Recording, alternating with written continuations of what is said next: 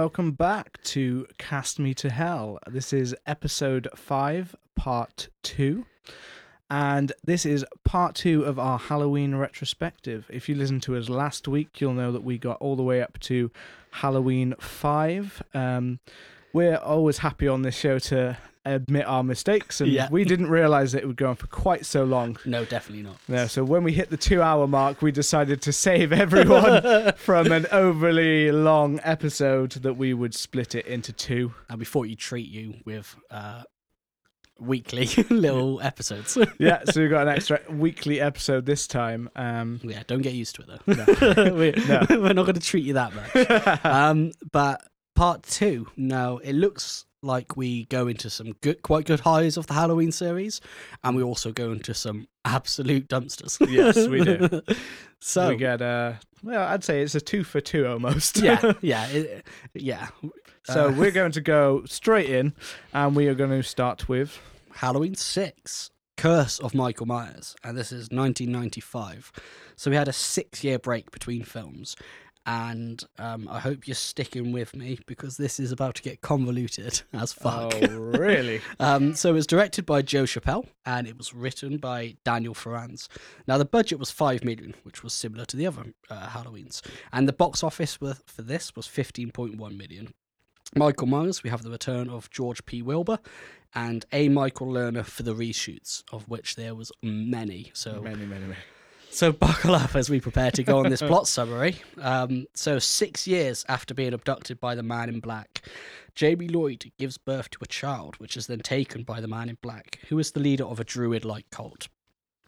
A midwife helps Jamie and her child escape, but Michael is released to hunt her down. Jamie calls a local radio station and begs Dr. Loomis, who is now retired and lives a solitary life, to come and help her. Michael catches Jamie and kills her, but is unable to find Jamie's baby. Tommy Doyle, one of the children that Laurie Strode was babysitting in 1978, is now grown up and lives as a recluse opposite the Myers house. He's also been spending his time trying to find the origins behind Michael Myers, and he manages to find Jamie's baby and also finds Dr. Loomis and tells him about the new family living in the Myers house. So this new family are related to, to the Strodes and include Kara and her six-year-old son Danny. Tommy informs Kara that he believes Michael Myers is under the Curse of Thorn, an old druid ritual in which a child must kill their family on the evening of Samhain, Halloween, to gain immortality, and that he believes Jamie's child is the final sacrifice. Okay, you still with me? now, Mrs. Blankenship, who lives with Tommy, reveals that she was babysitting Michael in 1978 and he was hearing a voice telling him to kill his family. She reveals that Kara's son Danny is also hearing this, and he's been and has been selected by the cult to be the successor to Michael. The cult arrive at the boarding house, um, and several of the community mem- members, including Mrs. Blankenship and Dr. Wynn, who is a colleague of uh, Dr. Loomis, are revealed to be part of the cult. They kidnap Kara and Danny, and they drug Dr. Loomis and Tommy. Dr. Loomis and Tommy eventually track the cult back to Smith's Grove, Smith's Grove Sanatorium, and Dr. Loomis confronts Dr. Wynn, who reveals that they want to understand and harness the power of Thorn. He invites Loomis to join them, as Loomis was the first to recognize the pure evil within Michael. Dr. Loomis refuses and is knocked out. Tommy frees Kara from the maximum security ward and they are chased by Michael. They find Dr. Wynn, who is about to perform some kind of medical procedure on Danny and Jamie's baby. Uh, Michael turns on the cult and kills them. Tommy and Kara manage to inject Michael Myers with corrosive somehow and beat him with a metal pipe before escaping. Dr. Loomis goes back to finish things and finds Michael's mask on the floor. The film ends with Dr. Loomis screaming and both of their fates unknown. Okay, I'm going to give you a little break from that for a second. So you can tell straight away how convoluted this plot was. Now, this film went through so many. It went through reshoots, rewrites, and overall, when they did test screenings, the film was pretty poorly received. So they decided they needed to go back. Yeah. And then on top of that, they had the sad.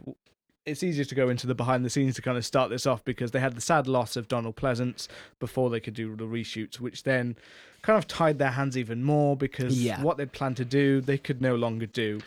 And there are several cuts of this film out there. There is a director's cut, there's a producer's cut, and there's Yeah. the theatrical cut. Theatrical one is the one that most people will have seen. The producer's cut was a well, it was hard to get for years. It was kind of like a back alley kind of yeah. videotape pirated pirated. Uh, the director's one is not really available, but the producer's one you can now get on the American Blu-ray, which I'm still annoyed that we don't have. yeah, I know, man. And it came out in 2014. That one. Yes. And the really interesting thing is, um, yeah, like you know, like you're saying, um, this film, the production of it was so bad. You know, apparently, um, so they recast Danielle Harris in the first. So yes. she was recast. She was about 17 at the time, um, and you know was originally attached to it. However, she declined after being only offered a thousand dollars and being told that she wouldn't be getting any more. She was going to be killed in the first 20 minutes. Yeah, Which, I remember yeah. hearing about that because she was um she actually got herself because she was 17 years old, she still wasn't old enough to actually be part of it. No. So she got herself emancipated. Yeah. Which she said cost more than a thousand dollars to do. Which is madness. Yeah. So she had to do that for them and then the producers basically treated her like shit and yeah. said that oh like uh, why would we pay you more for you know as we said for like 20 minutes worth of scenes so they just went and got someone else. And yeah, that was a big slap in the face. To Definitely, Jamie Lloyd, and I think she wasn't the only one that was annoyed by that. As people on the production were also quite pissed that that oh, was man. the role they take because a lot yeah. of them had worked with Jamie Lloyd as a child. And the here's what Joe, you know, what apparently else happened because filming, you know, was such a nightmare. Apparently, the director Joe Chappelle rewrote the ending on set whilst filming. He would send people home when they were still needed, and he rewrote dialogue and action scenes on set before they started shooting them. Yeah, imagine how fucking mad that is. I know. And it was already, to be fair, that Halloween Five had left them with such a mess to fix. Yeah. And um, the writer who oh, I haven't got the name here for the actual. This isn't the director. The writer actually said that he contacted the the oh, writers yeah. of Halloween Five, and they came back to him and said, "We didn't really have any plans for it. We just kind yeah. of wrote it as it was." So basically, they left him with a uh, giant do- mess, which would have been Michael Jacobs, Dominique Othenin-Girard, and Shem Bitterman who ah, wrote they, episode yes. five. Um, and so they'd left him with this giant mess to have to fix. And he'd yeah. always been very much in the vein that he liked. The the writer said he'd been very much in the vein that he liked the original feel of the original film, where it was much more human. But because of the familial ties that had happened in the supernatural stuff, they were so far away from that that he decided they might as well just go full in on the whole the curse and the druid because he was like it's already I can't just ignore it yeah. So he decided we have to go full into it. And this is yeah. where the problem with the producer's cut came, where at the test screening they felt it was so convoluted with all of this Thorn druid kind of background yeah. that the test audience just couldn't enjoy it because it was so much about that. So they had to edit it and and yeah and and the you know the um the whole third act had to be reshot. Yeah. Uh, and the problem with that is obviously um, Donald Pleasence had unfortunately passed away. So with a lot of the shots, including him, had to be kind of shot around it, and you get it just gets really disjointed in the kind of in the third act when uh, Doctor Wynn kind of reveals himself to Loomis and kind of tries to convince him. They can't show them in in the same shot together, yeah. and it just feels so stilted and feels so weird, and it the whole thing just feels incredibly off. Um, and so the the actual ending of the um, of the original producer's yes. cut co- concluded with um, Donald Pleasence's character, Doctor Loomis, kind of taking on the role of the cult leader. Yeah, Doctor Wynn was dead on the ground, and yeah. on his wrist, on Doctor Loomis's wrist, appeared that same Thorn symbol that Michael has. And that's where the scream that you hear at the end of the theoretical cut is actually used to imply Dr. Loomis's death in the theoretical yeah. cut. In the producer's cut, that screaming because he now knows that he has to be the one to take care of Michael or the yeah. next the next child with the like within the cult kind of thing. And it's just this film whole film is just such a fucking dumpster fire. I mean, I think a lot. I can understand why the third act was saying because, in a way, the first two acts don't overdo it with it, and then finally in the third act, it just kind of piles it all onto you. You're yeah. inside the cult. You're trying to work out all these things. It's still very present in the theatrical cut, but it's in the uh, produ- in the producer's cut. It was full on. I've, I've read back and forth about like all the different ways that they went about it, and it was very full on. And in the original script draft Danny was actually meant to kill Kara, his mum. I thought Danny. Oh yeah, true. Yeah, Danny's yeah, Danny. the I boy. keep- yeah, I forgot I didn't write down the name of the baby because it's so uh, irrelevant. Stephen. Stephen. Stephen yeah. Why do you name a fucking Yeah. baby Stephen? But yeah, so Danny killed Kara in the original script, and then they said that oh that was too. You can't have the child kill the mum. I think that was Akkad again, not yeah, not liking an over over the top violence or Ugh, child violence that kind of thing. the whole film is just. I mean, and that's the weird thing is that one of the pros for me is obviously this is Paul Rudd's first film. I'll I'll touch on his portrayal of Tommy Doyle in a minute, but Michael Myers is actually really good in this film. Yeah, he's I think yeah he he, ha- is well yeah. done. He's well Yeah, shot. he's well shot. he he's menacing. He's in the shadows. He's, Yeah. he's, he's, he pops up and appears. and uh, the, some of the kills are really cool. Yeah, and and it, the the gore level feels about right. You know, when he blows that dude's head up, that is awesome. yeah, yeah. That, that's such a cool death. you know, Yeah, it's it. I found I found the deaths quite inventive in this film, and I think it's almost too bad because I do look at a lot of things and say this actually could have been really good. it could have been. It has a family basis with the Strode families, which I actually quite like. So that it kind of goes back in a way that it gives you a whole family to kind of learn yeah, about. it was kind you know, okay. and Kara is an all right leading lady. You know, she works perfectly fine. yeah, she she's a suit. You know, she's you know, and bringing back Tanny, D- Tanny, Tanny. Tommy Doyle, bring back Tommy Doyle into the mix. You know, I think was a good i- was a good idea. It just it's, It's- all bogged down by the curse of Michael Myers. and not Like, only that, but like the editing of this film is so weird.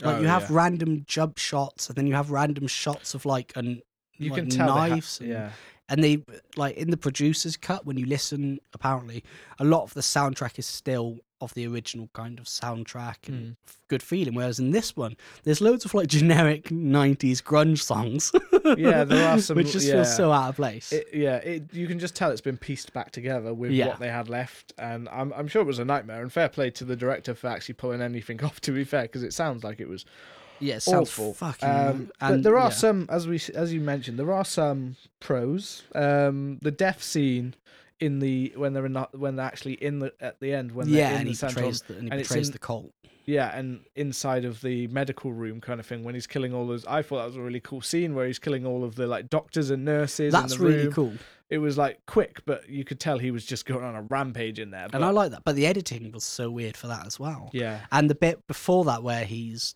you know, where he's chasing Tommy and Kara and there's like a random nurse there, like some random dude. Like I don't know if he's a doctor or a nurse or what he's doing. It's just like some old man who's in there. And they're running through like a red corridor. yeah. And they're running and this dude's like limping. And Michael's not running, but he's not walking. He's doing like this weird speed walk and it looks so out it just Yeah. looks so weird. It yeah, there are a lot of scenes that just like seem so off, um, and you can put a lot down that to edits and stuff. But at the same time, I do think it's better shot than Halloween Five was. I do think just visually it looks nicer.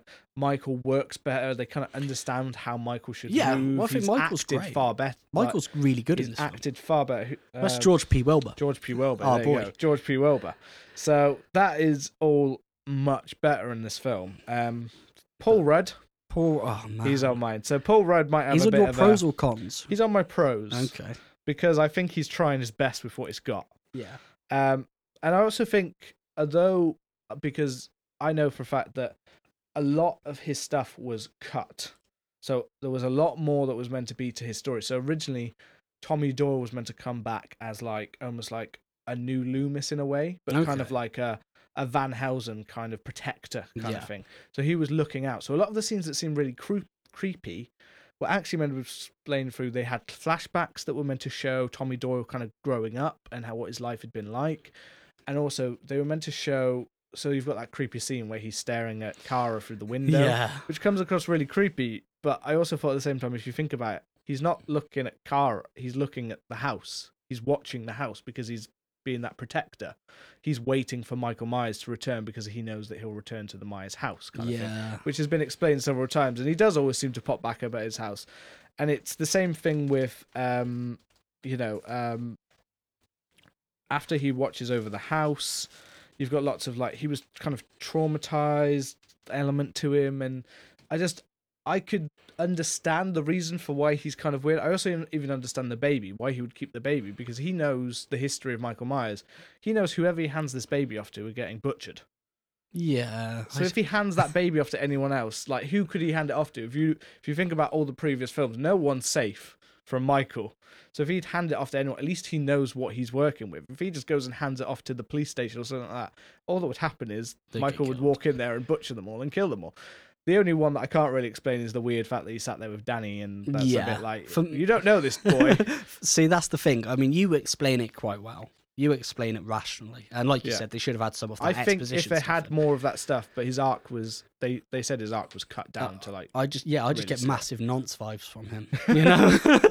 I do, and obviously, because we do have American listeners, uh, Nonce is a paedophile or a pedophile. But I just, I don't know. It's just like there's that scene where he's staring out of the window, and it looks like he's staring at them, and then the bit where he just like jumps out at the boy and makes him drop the pumpkin. And I get that's supposed to be like because he dropped the pumpkin. Yeah. But it's just weird, and like you said, like he just finds a baby and he just holds on to it, and he lives at this boarding house with this weird old woman, yeah. and then like you said, like imagine if you came home and you walk into like your well, the mum is far room. too calm to walk into a random guy like in yeah, the house. You, not even that, random. That bit is the weird. Yeah, the weird dude who lives opposite you is but, in a room with your like five year old, six year old son. Again, it, they do try to explain it by saying that he's in there because he's basically he wants them to get out of the house. Yeah, but you know I what I mean. Know. And I just feel like like even like like I said, like as he's watching the house and things like that, he is just kind of trying to look out for Michael. He lives with that woman mainly because it's the house across from the street from the Myers house. Can't get the impression it is all there. Like... We just don't build it. they just don't build it. This is she's like his probation officer. It's where this film's been edited. That's the way I see it. Yeah, so it seems weird. Like it's yeah. just been edited. So I think it's easy to look at it creepy, but I think if it had been edited properly, it would be a little bit less weird. And they did actually. They were actually originally planning to uh, ask the original actor back. Well, he's coming back for the next film, apparently. Uh, well, I don't no, know if the no, they've recast him. They've, oh, okay. Yeah, he's back in the next one, but they've had to recast him. Yeah, um, because um, they were actually going to ask the actor back, but they could the the producers who were hired to like find like sort him out they couldn't find him oh, wow. so the plan was we're going to give him lots of money we want the original guy back and they couldn't find him well, he's probably just a dude isn't he yeah and then he in the new in the in the next sequel he is back, um, played by Anthony Michael Hall, who you know from yeah. like the Black Breakfast Club and stuff like that. It would have been quite cool to have Paul Rudd come back. Yeah, I, apparently they did want Paul Rudd to come back, um, but because he was doing Ghostbusters, he couldn't make, he couldn't do it, oh, and man. He probably didn't have the best experience. To be fair, yeah, I mean, it, it sounds like a fucking. He probably they they might not have wanted to link it with that, but someone did say because David Gordon Green, who directed the most recent Halloween film, is good friends with Paul Rudd. So yeah, they probably asked. They probably smoke weed all the time. and I mean, a last little bit of uh, trivia or behind the scenes stuff before we we jump off this dumpster fire. Um, so the place, the oh, what do I say that? That's me writing. The the the I I put the placeholder. I mean I mean the placeholder title. Yeah. was Halloween six six six, mm-hmm. the origin of Michael Myers, which obviously is not a good name. Um, and the studio couldn't decide on a name for the film. And writer Daniel Farrands um, joked that because of how bad production was, it should be called The Curse of Michael Myers. Yeah.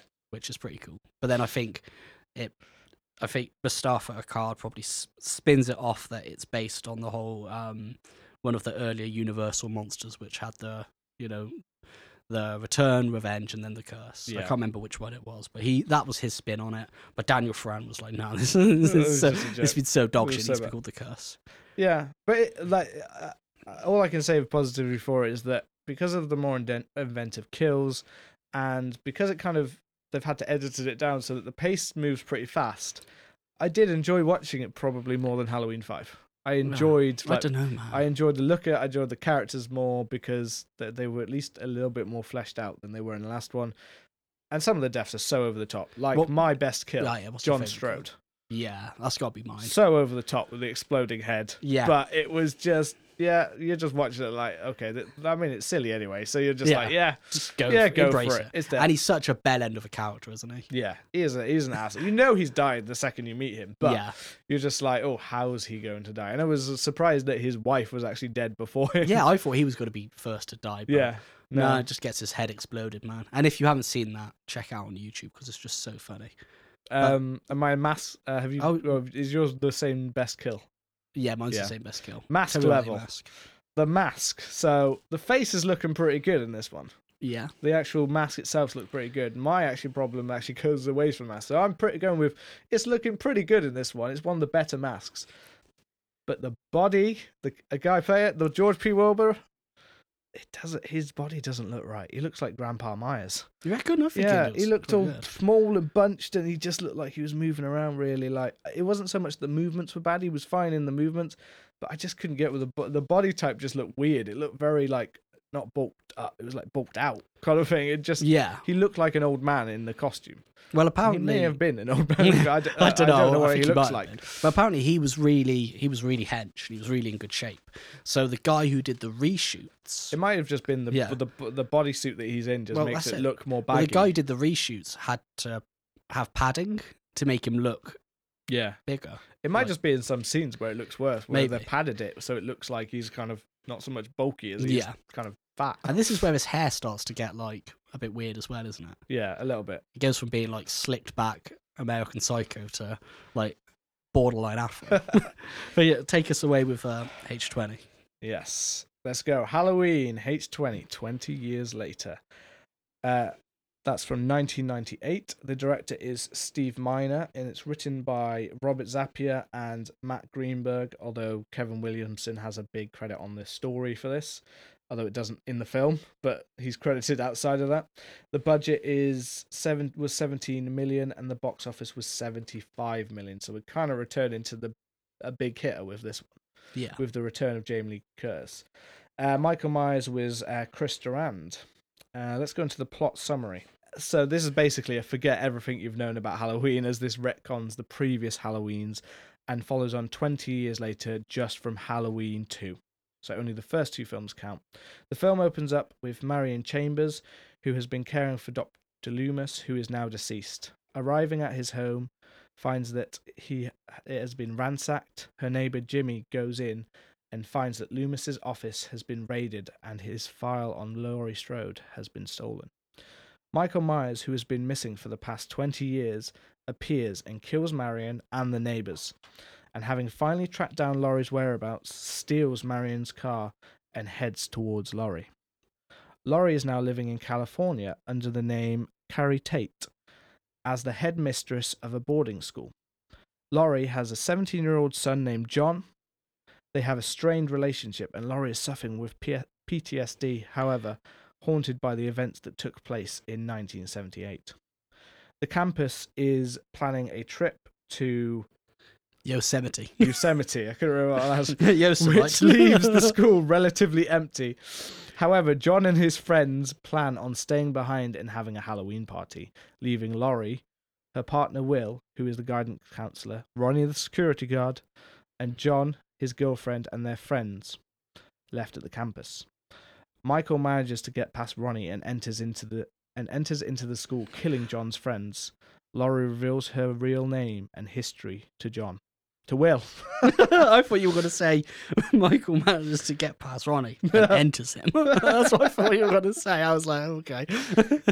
okay. Uh, um, the history of Will and panics when she realizes that she was 17 when Michael attacked her and that John has just turned 17. Michael Myers chases John, which leads him and Laurie to come face to face for the first time in 20 years. Laurie eventually overcomes her fears and fights Michael, leaving him incapacitated. Police arrive, however, Laurie escapes with Michael's body in the ambulance, just as he regains consciousness. Laurie crashes the ambulance, trapping Michael with a tree. She then decapitates him, Michael, with an axe. Mm. Yeah, and I mean, I Much think more concise. Again, we're Yeah. away from the convoluted plots now a bit. Yeah, definitely. And I think this is the first kind of retconning of the series. And for me, I you know, I remember like not watching this film for a while and kind of not thinking to, it was that good. Um but for me, I remember the intro of this film being re- is really strong. I think when we go to when we're at Loomis's house and we see um Joseph Gordon Levitt. Gordon Levitt. I was going to call Yeah, him jo- Joseph, Joseph Levitt, Levitt. but Joseph Gordon Levitt. When we see him, I think he plays that really annoying bratty teenager really Yeah, Jimmy, well, yeah. Jimmy. And I think that whole that whole scene's really well done. Yeah, it does Um, work. and I think you know we have, we kind of glazed over a bit of the uh, a bit of the fight by just saying Laurie confronts her fears, but the actual bit where Laurie realizes Michael Myers is here is a, I think that's when the film escalates up really well and yeah. they have a really good you know he's chasing her they have a really tense show off which i think is great um, a lot of this film it it kind of it straddles the line between being a kind of a very very 90s horror but also yeah. being quite good. And, you know, I think that Laurie's trauma feels really real in this. And the hints of the alcoholism for me are a really good touch. When I first watched this um, years ago, and I remember, you know, the scene where she's with Will and they're talking about kind of, you know, you have to get past it and move on. Yeah. Um, and she drinks, you know, she has a glass of wine, and then when he goes away, she necks a glass of wine it, and orders yeah, yeah. another one. I was at first I was like, why'd she do that? And then I was like, oh, it's so that you know, yeah. Will doesn't see her having another drink. Yeah, and, and she's it felt coping yeah. with it more today than she ever normally and, has yeah, to. And she's hiding so she's it relapsing. from people. And I thought that was really well done. And the relationship between Laurie and John, who was played by uh, Josh Hartnett. Josh Hartnett. I couldn't remember his name then. And this is the time when Josh Hartnett was kind of in most things. Yeah, Faculty, Faculty. Great film from around the, around same, the same time. time. Yeah, same year, in fact, I think. And I thought that was done really well. Yeah, he he he was on the rise as well. He was coming becoming quite big at the time. Um, I do think you're right. It was done really well. The opening is fantastic, and Laurie's depiction in this film is. You can tell that Jamie Lee Curtis had a big hand in this because yeah. she did have quite a bit of well, she wanted creative control, but she didn't get full creative control because of Moustapha Akkad. Yeah. But um, she did really want this to be the final chapter. She wanted yeah. to build this into the like the end of the story that had to- been told before, yeah. and that's what she was sold when she came onto the film. And I think the the after the opening scene, you know, when you have the detectives and they're looking at the board, and it's Loomis's board of trying yeah. to track Michael and that he's still alive and that kind of stuff. It sets the sets the scene, and then we all love the Halloween theme, you know. And throughout each you know throughout each film they have a, its own different spin on it. But this one has like an orchestral version of the halloween theme and yes, it really it, it, sets the tone for this film i think. It does. It's beautifully there's done, quite a few um, i'm going to come back uh, to the score later because there's quite a few little facts that i found out about the score um, but we'll save that towards after we've talked a bit more about the film. So um, i mean there's a strange thing with this film where as as much as I remember loving it, it, it turns out it wasn't actually as that critically well received. Yeah. So people didn't love it. They didn't. They thought it was quite watered down. They thought it was a bit underwhelming. No, I agree with them. I can kind of aspects. see. I can kind of see it. It it is a bit at times. We go back to that kind of tameness that we maybe saw in Halloween Four, um, but at the same time, this film gives plenty of time to breathe. You know what I mean? The pace is is I'm not going to say slow because it does move quite quick, but it gives more time to Laurie.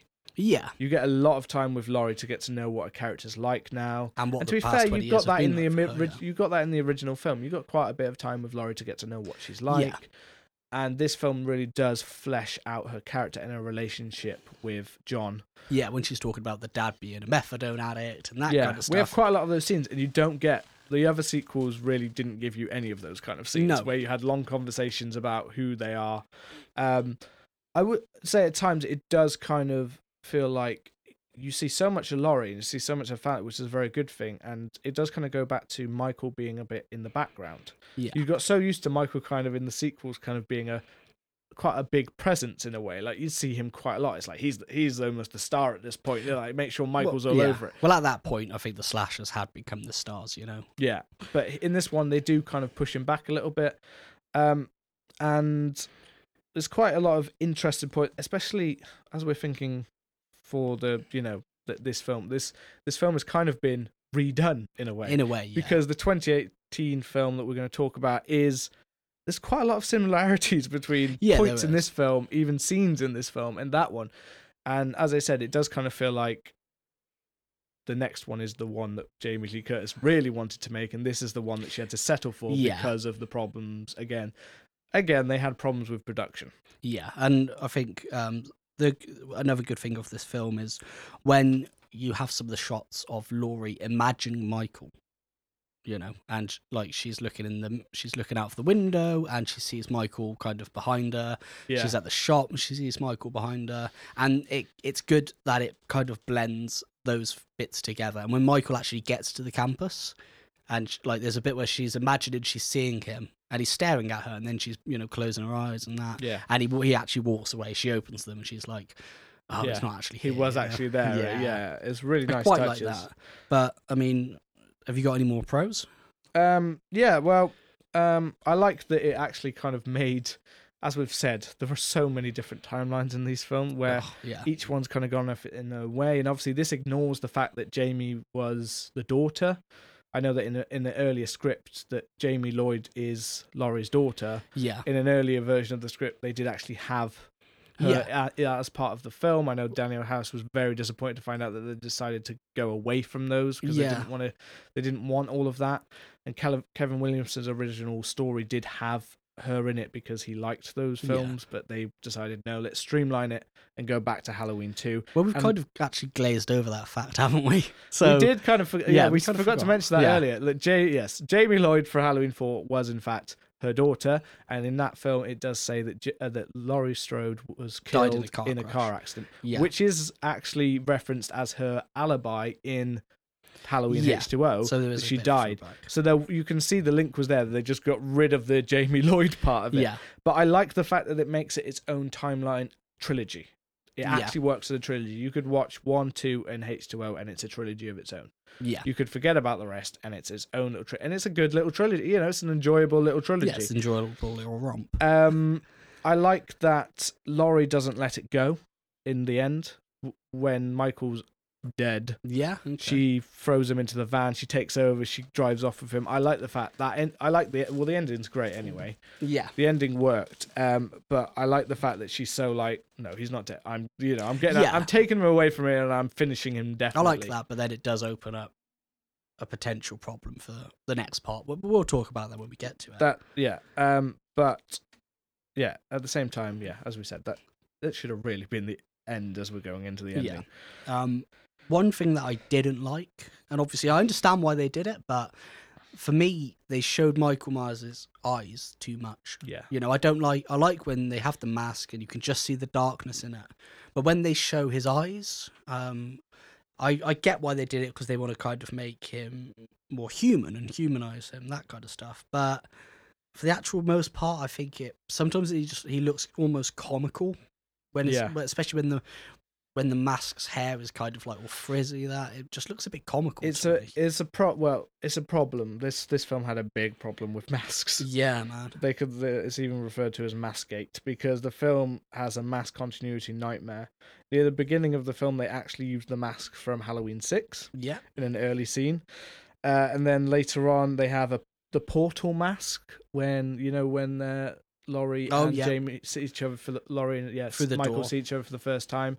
Uh, there's a little bit of the shot where it's a slightly different mask, yeah. where it's got dark eyes instead of, which is very obvious because dark eyes, whereas the main mask use, as you said, has the very bad. You can clearly see his eyes. See his eyes yeah. Um, yeah, so we had that one as well, the large or the main mask that he uses, and then we also have the CGI mask. Yeah, when the character Charlie, I believe, is killed in the um, yeah in the, in the kitchen. kitchen um, there's a scene where he had they had to CGI because they couldn't change it, so they had to CGI so like, like and it is it is bad. It is noticeable.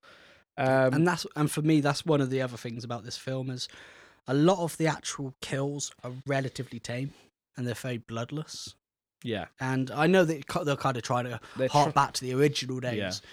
but for me, I just it just I don't think it works particularly. No, and I think it's um, this is one of those things where I was kind of mentioning, and I think talking about this film, and you, you kind of got to do a little winks to the latest one purely yeah. because I feel like the latest one learned from the mistake that yep, if you're going to do it, you can't just copy the original because audiences are used to more. After you've had several sequels of Michael slashing people in blood and gore, and you can't just go back to an untamed, that, yeah. slow pace of like the suspense the suspense is better in this film. Yeah, they build up the suspense well, so it does go back to that. It goes back to good shots of Michael in the shadows, things like that. When the mask isn't looking terrible, yeah. um, but it does completely forget that it needs to mature up a bit for the the audiences, and it didn't do that. And I think that's why people were underwhelmed by it because it just wasn't that creepy or scary in a time when you know they were they were very used to blood and gore. And this film is so like this film was kind of partially like it's so you Scream as a template. Yeah, and they've said that see. several times. The poster looks like looks a Scream like poster. It has similar soundtrack, or doesn't it use it, some of the soundtrack? Yeah, this is what I was going to say about the soundtrack earlier. So, um, the producers. So this was a little thing about the score, which you said you really liked. The, the I John, like the John Ottman did the orchestra yeah, score. I like that, and that was meant to run throughout the film. He did a whole thing, and the producers didn't like it because they compared it to films like Scream, which was like literally that Scream had just been like released a like year or so ago. Ninety six was ninety six, so yeah. two years before this one, and uh, it became the template for all the slasher films. Yeah. So they looked at it and went, "Oh, it doesn't sound. It's not. It's not. It's not action. It's, it's not, not active enough." enough. and it, it, really like I, I, didn't. I was watching it and really like in the opening with Mar- uh, Marion and Doctor Loomis's house. Yeah. I was just like, "What is this music? I know this music really well, and this isn't Halloween music." And I was like, that Scream. That screams music. and apparently the producers disliked Ottman's like orchestral score. They didn't like it. They didn't yeah. like the fact that it was kind of like that. And they said, "Oh, nowadays you've got to have more music, more hit, like more." So Grunge. they actually used the score from Scream One, Scream Two, and uh, Guillermo del Toro's Mimic on the soundtrack. And wow. it does become it's like it, it, it pops in and out weirdly, and it doesn't match the rest of the score. Yeah, and you can't even get the score for Ottman's score like most of them because they literally didn't even properly release it in most countries because it wasn't even used in the film except for that one main part. Uh, which was a huge kick in the teeth to him. yeah, I'm not surprised. Because um, even at one point they used the Psycho theme because Janet Leigh does a cameo. Uh, um, uh, yeah, as the receptionist in the film, so they used the Psycho music in the background as well, and it's just like a big patchwork of different music. Yeah, um, so it's really weird that they would go with that way with it. But again, it's it's not the only thing about this film where no. they kind of got lost in the comparing it to other films instead of making their own yeah. ideas. And one oh, one of the biggest cons for me is LL Cool J. Man, what the fuck is LL Cool J doing in this film? Why did every like 90s and early 2000s horror film have to have an R and B artist in it. Because well, I mean, you know why it is. It's because it, the, it's cool the producers were like, "Oh, if we get a rap star, it will get a, a, uh, uh, like a different audience into our film that yeah. don't normally come to a white horror but, slash effect." But why is LL Cool J like did they just say to him, "We want you to play a security guard"? And he was like, "Yeah, cool. What I'm going to do is I'm going to write erotic fiction." Like what? yeah, I know he's weird. I, I don't know. I find it. I find him harmless. He's not that, but he's not over the top. And we've got a much worse case coming up of this. I liked him in Deep Blue Sea. I was going to say you and can't I liked, kill him in horror. Yeah, and I liked see uh, Deep Blue Sea. Yeah, you can. yeah, see Deep Blue Sea. And I liked Usher in The Faculty. but yeah, he's not really. Yeah, he's not. I forgot he was in that. He's not yeah. really noticeable. I like Kelly Rowland's in uh, Freddy versus Freddy Jason. versus Jason. A lot of people don't. I like her, but I there's something about LL Cool J in this film that I just don't like. Hmm. I, yeah, I, and, I, don't feel like he makes that, a big enough impact to be. And that he survives as well. Like he gets shot. He gets shot in the head a couple of times. Of like, yeah, and he survives. I mean, Michael Myers survives, so maybe maybe that's the big twist. I don't know. It, it could very much be a bias if we didn't want to kill this guy for Probably. whatever reasons. You know what I mean? It, you don't know how. They but that that for me is just. Oh. So, um, let's have some behind the scenes, man. Yeah, behind the scenes. So, um, I'm going to jump on to so Kellen, uh, Kevin Williamson originally wrote the story, which yep. included a continuation of the storyline from four to six, as I mentioned before, uh, which had Laurie Strode faking her death. The original title was Halloween Seven: The Revenge of Laurie Strode, and there was going to be an interesting part apparently because there's some classroom scenes. Um, yeah, and one of them was going to be them talking about Michael Myers and how he had killed uh, Jamie Lloyd and that yeah. kind of stuff. And that would have been quite interesting to see it, but ultimately, obviously, that got retconned. Yeah. But yeah, apparently they did film certain scenes yeah. like that and decided to cut them. Which um, would have been interesting. Yeah. So John Carpenter was actually originally on board to direct this film. Um, and Jamie, because Jamie Lee Curtis really agreed to it because she thought she'd get to reunite the cast and reunite the creators, and John Carpenter requested 10 million for a free picture deal because him and Moustapha Akkad had a big falling out yeah. over money because he hadn't been paid back ends for Halloween, even though it made, as we said, a ton of money. Yeah. Um, and he asked for a free picture deal to make up for that. Um, and for the like top of the revenue for the original. This was de- denied by the Weinsteins and the CAD, which resulted in Carpenter quitting and Steve Miner coming aboard. Uh, Jamie Lee Curtis almost quit the, the project before filming started, as Akkad had a clause in his contract meaning that Michael Myers could not be killed. And obviously, Jamie wanted the series to end and yeah. not have any hints at a sequel. Of course. Which is where um, this whole kind of paramedic switch was created by Williamson to keep both parties happy. Yeah. And the scene was shot the day after principal photography had been completed. Yeah. And so, a- yeah. And apparently, Williamson literally had like hours to fix this problem because, yeah. or she would have walked because she was that unhappy. So it's. Yeah fair play because uh, Williamson apparently had to touch things all for even though at the same time he was this is the same time that he was pretty much fixing Scream 2 from yeah. rewriting from scratch. He had to come onto this film which he'd agreed to and go in and fix there were like storyboard problems, rewrites, every he was like in the background of everything trying to keep this film together from being a disaster like the Curse of Michael Myers.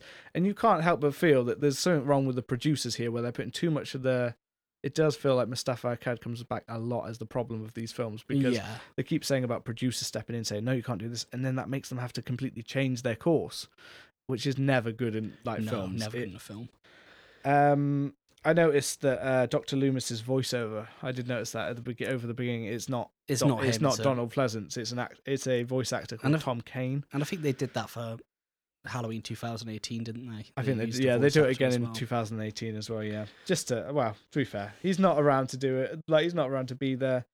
Yeah. Um. So yeah. Um. It's a twisted. Should we talk about the ending of the film? Yeah, because it, it works perfectly for the sequel, um, the inevitable sequel. So obviously, at the end of um, Halloween H2O, uh, Michael Myers has been defeated and um, you know, we assume that he's dead. As Seb said earlier, Laurie Strode's like, no, he's not dead, and she abducts the ambulance that um that he's in. And as she's driving, Michael gets up, um, kind of like the Undertaker. you know, he like rises up in the back of the ambulance, and I think he tries to attack Laurie, doesn't he? He does, yes. Which causes Laurie to swerve off the road and take the um take the ambulance off road, and it kind of flips and goes everywhere. Michael comes out and he's trapped between an, an ambulance and a tree. And Laurie sees this as an opportunity. She gets an axe and she beheads him. Yeah. So that is, you know, that was the end, apparently. Oh, we didn't oh. say best kill. Oh, best kill. Yeah, sorry, uh, best kill. Uh, who's your best kill? My best kill is the uh, the guidance counselor Will. Yeah, it's mine too. That's mine. There's a it's a clear reference to Halloween 2, I think. Yeah, definitely. The same kind of death. Pulled off quite nicely. He lifts him, although he does lift him up quite, uh, really quite high in the air. Yeah, he lifts him quite high, and, and Will's quite a big guy, isn't he? Yeah, quite... but he pops out in the same kind of way. But he pops out. And it's yeah. but to be fair, it, it works better than Halloween 2 in the way that you build more of a, connection with Will than you did yeah. in Halloween. You know, and it's set up quite well because, um, you know, Jamie and Will are on the run from Michael, yeah. and they see a shadow around the corner. So Will takes Laurie's gun and, and he starts popping caps. Yeah. And, you know, it reminds me of that um, episode of It's Always Sunny in Philadelphia where, where Frank Reynolds is like, so anyway, I started blasting. he's like that. so he starts shooting and it, it reveals to be Ronnie, LL Cool J, who comes around the corner and he gets shot. Yeah. And when he goes to check on Ronnie, um, Michael pops out and stabs him in the back and holds him up for Laurie to see and kills him pretty pretty sweetly. Yeah. And then he pursues Laurie. Yes. Um, mask level. Oh, mask for me level. this well.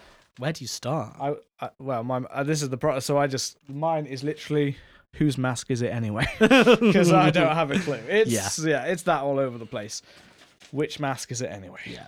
Okay. Um, Halloween Resurrection. Halloween Resurrection. Oh, we've done this in the weird order that you get the good ones and I and I get the dumpster fires, man. so Halloween Resurrection 2002, um, directed by Rick Rosenthal. If you'll remember, he did Halloween 2 back in 1981, yeah. and it's written by Larry Brand and Sean Hood. Now the budget for this one was relatively quite high, you know, fifteen mm. million, um, and it went on to earn 37.6 million at the box office. And Michael Myers here is played by Brad Loree. I think that's how you pronounce it. Um, and where do man, where do I even start with this film? Like the plot summary for this is so short because it's just it's I mean for me it's That's not too many ideas. Yeah. Uh, so three years after the events of Halloween H2O, uh, Laurie Strode has been in a psychiatric unit, and the flashback reveals that the man she killed at the end of H2O was actually a paramedic. So Laurie and uh, Michael have a fight in at the end of H2O, and she pushes him on down onto some tables, and it looks like he's kind of bested. Yeah. Um, but when a when a paramedic comes, he crushes the dude's larynx, swaps clothes with him, um, and Laurie is kind of guilt ridden after this and is in hospital, and she lays in wait for Michael to find her. You know, um, Michael tracks her down and breaks into the unit, killing the security guards. And after a short chase, he finally kills Laurie Strode. Um, Michael yet again goes back into hiding, um, a year later, a group of college students taking part in a reality TV show where they must spend the night in Michael Myers' childhood home, looking for clues as to why he started his murder spree. And Michael Myers has actually been living under the house, and he starts to kill off the college students one by one. One of the college students, Sarah, has a friend who is watching this online and via instant messenger, which we'll touch on in a bit. Um, Sarah uh, manages to help her escape. Sarah and our hero, Busta Rhymes eventually defeat Michael Myers before the police arrive. Right, let's first talk about that uh, Kevin Williamson's written change yeah. to the ending. Uh, we know that, yeah, it was Moustapha Akkad who said, I Michael want this. dying. He yeah. dying. I'm contractually obliged. Um, doesn't matter how good the last mm. ending was, not happening. Not happening. Um, I don't mind it. I always thought it was quite clever, even though it's got plot holes. I always thought, you know what, if you had to throw this together at last minute, yeah, it's not a bad little twist, and it does kind of work well with Laurie's kind of traumatized afterwards. Yeah. So they've tried a little bit there. And for a la- yeah, like you said, for a last minute thing, it makes sense. You know, it, it's it's the best of a botch job. It and is. there is those plot holes, like he has a hand. Why didn't the dude just take his mask off? Yeah, he's got uh, hand free. Signal, why yeah. did he try to attack her inside the van? Yeah. And why would a human survive being thrown through a window onto the. So there are plenty, you know, he yeah, crashes onto the ground. So there's yeah. plenty of plot holes there. But it's kind of like, uh, you know what, out of most explanations that they do in horror films for why people lasted or go through, it's one of the better ones, I'd yeah, probably say. You know, for what it is. It's not great but I couldn't put that as a pro or a con. It's kind of in the middle. It's like, yeah, it works, but why are we doing this anyway? Yeah. Um, and so, I actually think with with the intro when we're at the psychiatric unit, the bit that I do like is there is a uh, there's a guy in the unit who is obsessed with serial killers, and you see him walking around with a clown mask on, and he's like, you know, yeah, John I do, I Gacy like that, yeah. says about how many people he killed and when he was born, that kind of stuff. Um, uh, so when obviously they the, the security guards put him to bed, uh, which sounds weird to say, and then when uh, when Michael breaks in, they assume that it's this guy who's obsessed with serial killers, and they're like, "Oh, well, we'll just go put him back to bed." And and when he when he's killed the guards and he's killed Laurie, he goes to the guy and he gives him the knife and then walks off. And the and the guy's like, you know, Michael Myers killed X Y Z, born X Y Z, and has been assumed missing, but has now come back. And it's quite. I mean, for me, it's it's off the opening scene, which I mean does have quite a bit of um, cons in it. Like the the two guards go and try and put the guy to to get getting back into his bed. Yeah. And one of the guys stops off at a vending machine. Is a bit. The other guy gets killed, and in yeah, and in this t- in the time it takes for a guy to get something out of a vending machine, Michael Myers has been able to kill a man, get rid of the body and the blood, put the head in a washing machine. We do see the body and the blood. Do you? It's on the it's on the ground. Yeah, he sees the body and the blood. I don't think ground. it was on the ground. Yeah, it's. I don't know why because it's it, this is a, this is a continuity error because he walks around the room as if he it's not on the ground. Yeah. Then he looks inside the washing machine and he didn't notice that like he and the head's inside there, isn't yeah, it? the head's in there. and a minute later you see the body on the ground that's oh, right okay. next to him. So it's a continuity error yeah. because he walks around and he didn't see a body, a headless body on the ground. But a second later, it does show a body on the ground. So well, like, well, they fooled me. and then Michael is somehow using incredible strength to hold himself. He did the up. same move in in H2O where he yeah. comes down from the, which is apparently just from that. But it's like really like. But now wow. it's a signature move. Yeah, I have so done. much arm strength that I can hold my, my whole body up and lower myself down. And yeah, and, and the film itself is. we yeah, so yeah. we lead to Jamie Lee Curtis' character dying. Yeah. Which is kind of like a, it's like a bittersweet because in the one way you know that Jamie Lee Curtis is in, like she was contractually obliged to do it which yeah. I didn't know. I oh, thought okay. she, I thought she just said, "I'll agree to do it just so I don't have to do any more." Because that's why she me. looks so depressed in it. Yeah, she and looks she, sad. There's like there's there's there's videos of the DVDs where she's say, having to explain why this might be a good film, and you can tell she's not convinced. She's probably like a gun off camera. yeah, J- Jamie Lee Curtis called this sequel trash. I'm not surprised it is. You know, and it's a trash plotline for her death. Uh, but she, I think she agreed. Just just went along with it. Moustapha Akkad said you you know you're contractually obliged to be in the sequel because of how much control we gave you the last one. Yeah. And she just went okay, but kill me if you, if we can't, if we can't kill Michael, then kill me. That, yeah. You know, and that's fine. So that's why I'm kind of like, yeah, her death is perfectly acceptable. It's, yeah. But my problem with it is that her death at the beginning of the film, the re- it's like two different films. It's like why is this scene at the beginning of this the film that follows it? Because there's no real. Well, I guess connection. just to explain why Laurie's not in. Yeah, it. because I mean, the whole the the idea of going into the the Myers house and doing that, and I think once you get get rid of Laurie or you you get rid of something like that, it just doesn't feel like a Halloween film anymore.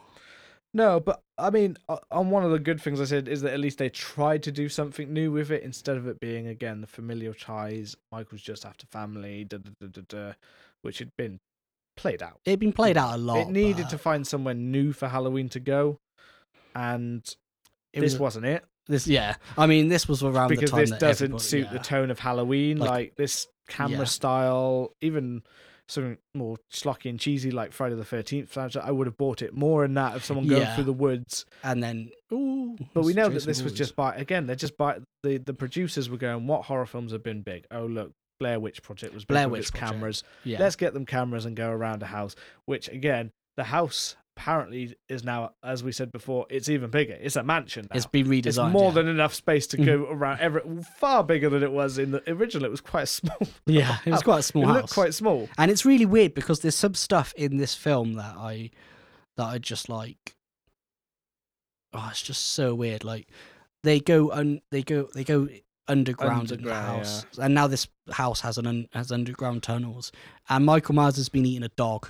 like, yeah. okay, he's eating a dog. He ate, he ate a dog in the original. Yeah, he ate a dog in the no. He, he, he killed he the dog. Eating, he was eating rats though, down. yeah, he was eating. He oh, like I thought he was eating rats. That's it. Yeah. Yeah. And but the, it's just weird, isn't it? So it's, it's established that he eats animals, but it's just Michael Myers apparently is just chilling under his house now, of all places to yeah. go. Now that his family are all dead, he's just going to chill and it's like a yeah. bit of a sad like. So that's what he's going to do now. yeah. He's just going to sit there like, ah, oh, my family's all dead. My family's dead, so I'm just going to sit here and just eat, eat rats. rats. and die. and and the, uh, like some of the characters they introduce are just so so weird. Like there's the guy, the chef guy I mean, he's just like Michael Myers killed these people because he ate too much protein. he yeah, didn't eat enough. I mean, this plays it properly on the du- like it plays some proper dumb college student like yeah. archetype stereotypes. It, it doesn't it doesn't really flesh these characters out. No, um, almost None, none of them. In fact, none of them are fleshed no. out. You, you know, there's the you learn more about the guy at the beginning of the film, who's the the guy in the assailant. You know, who you said about who lo- loves learning about killers, than you do any of these characters who you spend more time. I, I genuinely can't remember their names. I only remember I didn't write down any of their names. I just wrote down I've Sarah got, because I Sarah, Sarah. Yeah, Sarah, um, Busta Rhymes. Tyra Freddie. Banks. Freddie, Freddie, Freddie, and Nora was Nora. Okay, I, I, I remembered their names. For some reason, I remembered Tyra Banks' name just off the top. I don't know where that came from, yeah. but Nora was stuck in my head, even though she has such a tiny part in this film. I know, and it's. So, um, I mean, so, and then I found out about the douchey guy Jim, who's the music major who goes down into the tunnels with. Uh, yeah. redhead girl. redhead girl. Is, you know, and then you have uh, the girl who looks like Brittany Murphy but isn't Brittany Murphy. Yeah. Um, Katie Sackhoff. I know her because yeah. she's in a lot of sci-fi stuff okay. and all that kind of thing. And then you have the guy from American Pie. Yeah. Kevin from American Pie. Yeah. Who, Thomas something Nicholas. Yeah, Thomas something Nicholas. that's but, actual. And that's the thing is, some of these, some of the kills are actually pretty cool.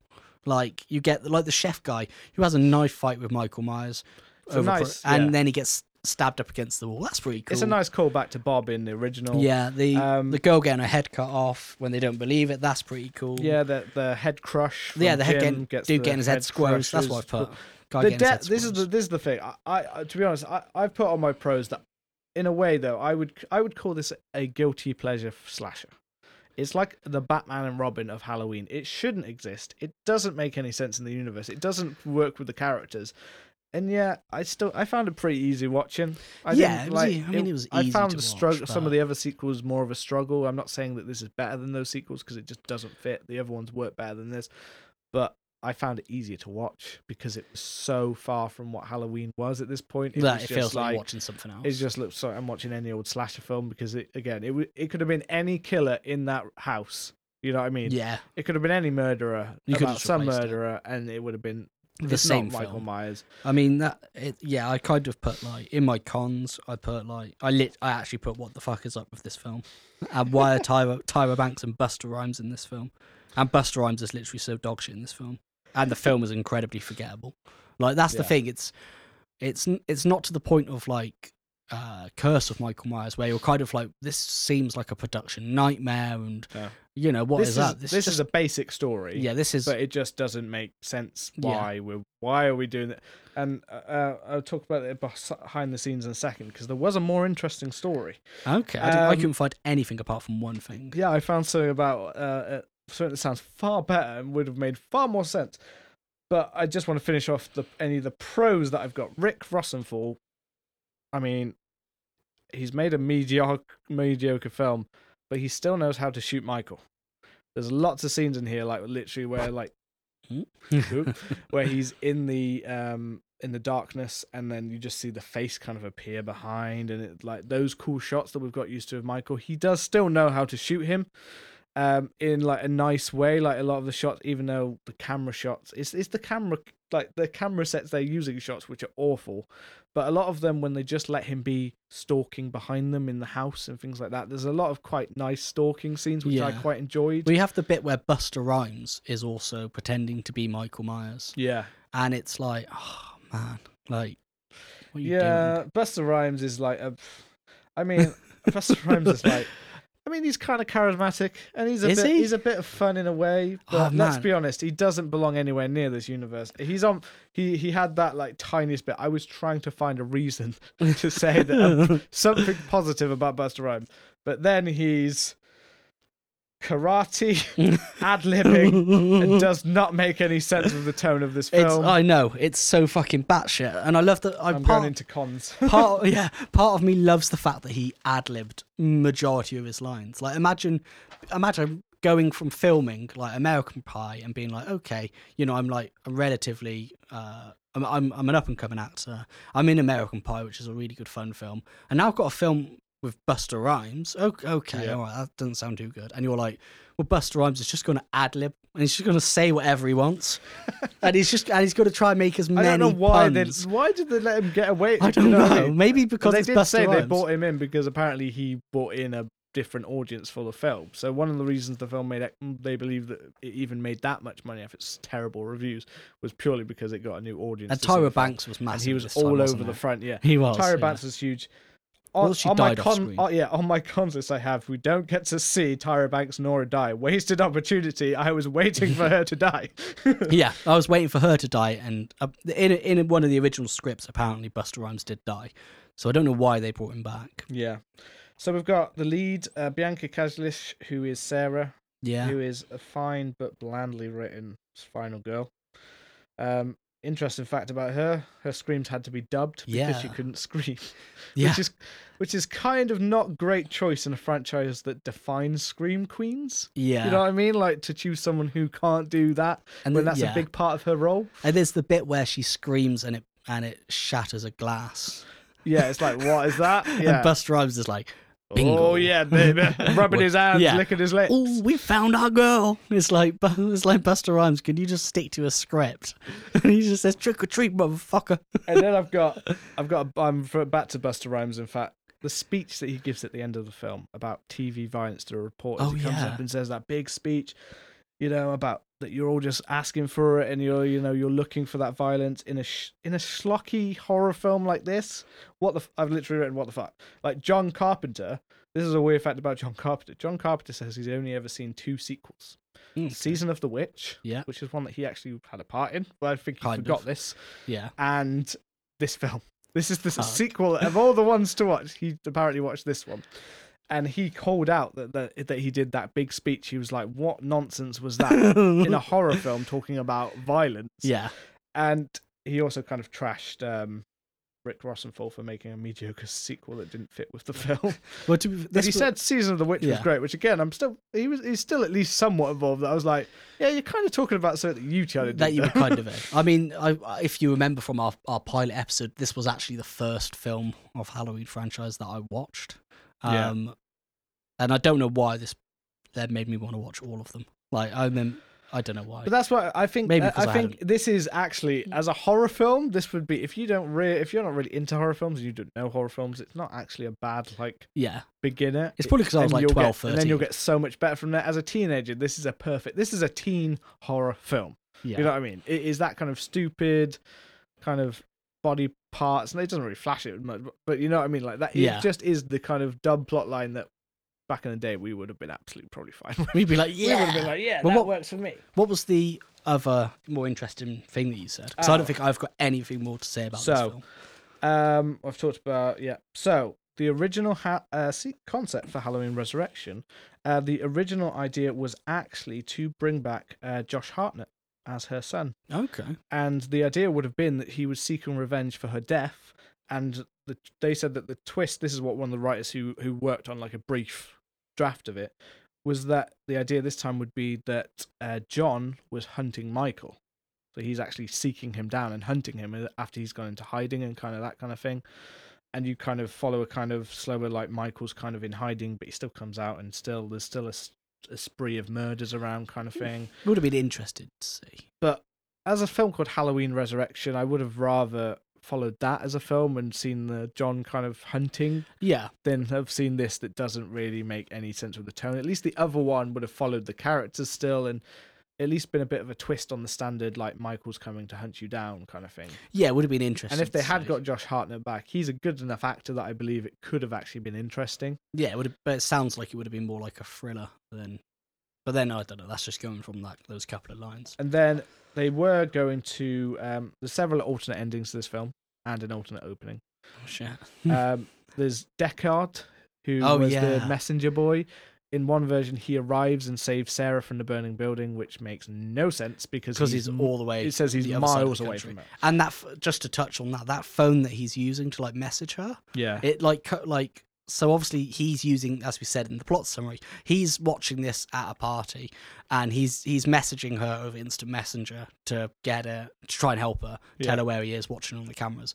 But it doesn't like come up as a singular message. Like as he's typing it like types up each word yeah yeah. like each letter. It's really fucking weird.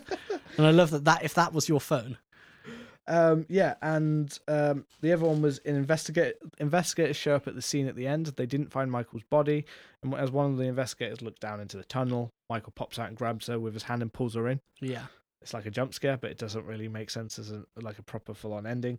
And then there's the axe to the face with what I've called creepy rhymes. Okay, because uh, in one version, the bit when you know the bit when Busta Rhymes goes up and uh, you're looking at a little chicken fried motherfucker like yeah. to, to Michael in the obviously ad libbed parts of this.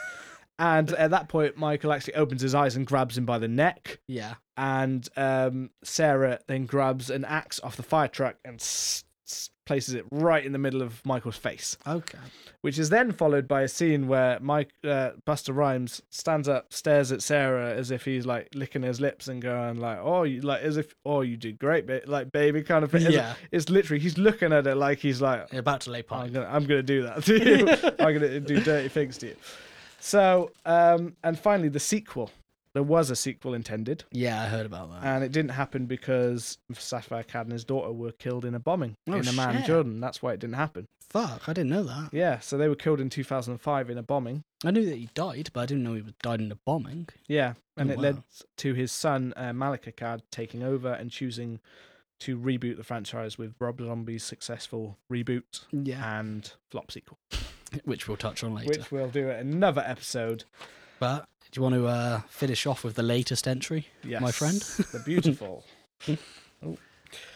Halloween 2018. Director David Gordon Green. Writers David Gordon Green, Danny McBride, and Jeff Fradley. Budget 10 to 15 million at the box office. And then, at, oh, sorry, 10 to 15 million budget. And at the box office, it did over 255 million. So big win. Yeah. Big money. Myers, um, the main person playing Myers was uh, James Jude Courtney, and the cameo and the breathing in the film was provided by the original's Nick Castle. Beautiful. Plot summary. So, 40 years after the event of the first Halloween. So, remember, everything else does not exist in this universe. Okay, everything except for the original film. Two journalists visit Michael Myers, who who was captured on Halloween night, not long after being shot by Dr. Loomis, and show him his mask. Elsewhere, Laurie Strode is now somewhat reclusive and has been prepping herself and her now grown and distant daughter Karen for the fateful day that Michael returns. Karen stays far away from Laurie, and most of the link between them is from her daughter, Laurie's granddaughter Allison. Michael escapes from being transferred, and Laurie is ready to kick into action. Michael finds the two journalists to retrieve his mask and information on where Laurie is, and goes on a spree with obvious bloodlust, killing all that get in his way, including several of Allison's friends. Dr. Sartain, the new Loomis, is revealed to be a secret obsessive who wants Michael to be free in the wild and plans to take Michael to Laurie to allow predator and prey to do battle, while also killing the sheriff and kidnapping Allison.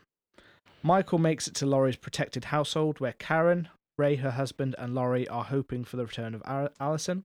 Ray stupidly leaves the house, allowing Michael access. Allison arrives as and surprise. Uh, Allison arrives and surprises Laurie and oh no, sorry, as Michael surprises Laurie and knocks her out of the window. Karen opens the secret basement hatch and protects Allison, pretending to be helpless, but Laurie has trained her for this. Laurie returns from the shadows, and together the three women trap Michael in the basement. It's revealed the house is a trap. Michael becomes trapped in the basement as Laurie sets off the gas mains running through the house that triggered to light up. Michael stands watching them as the flames surround him. The three women escape on a truck. We see the house in flames and the basement, but we don't see Michael burning.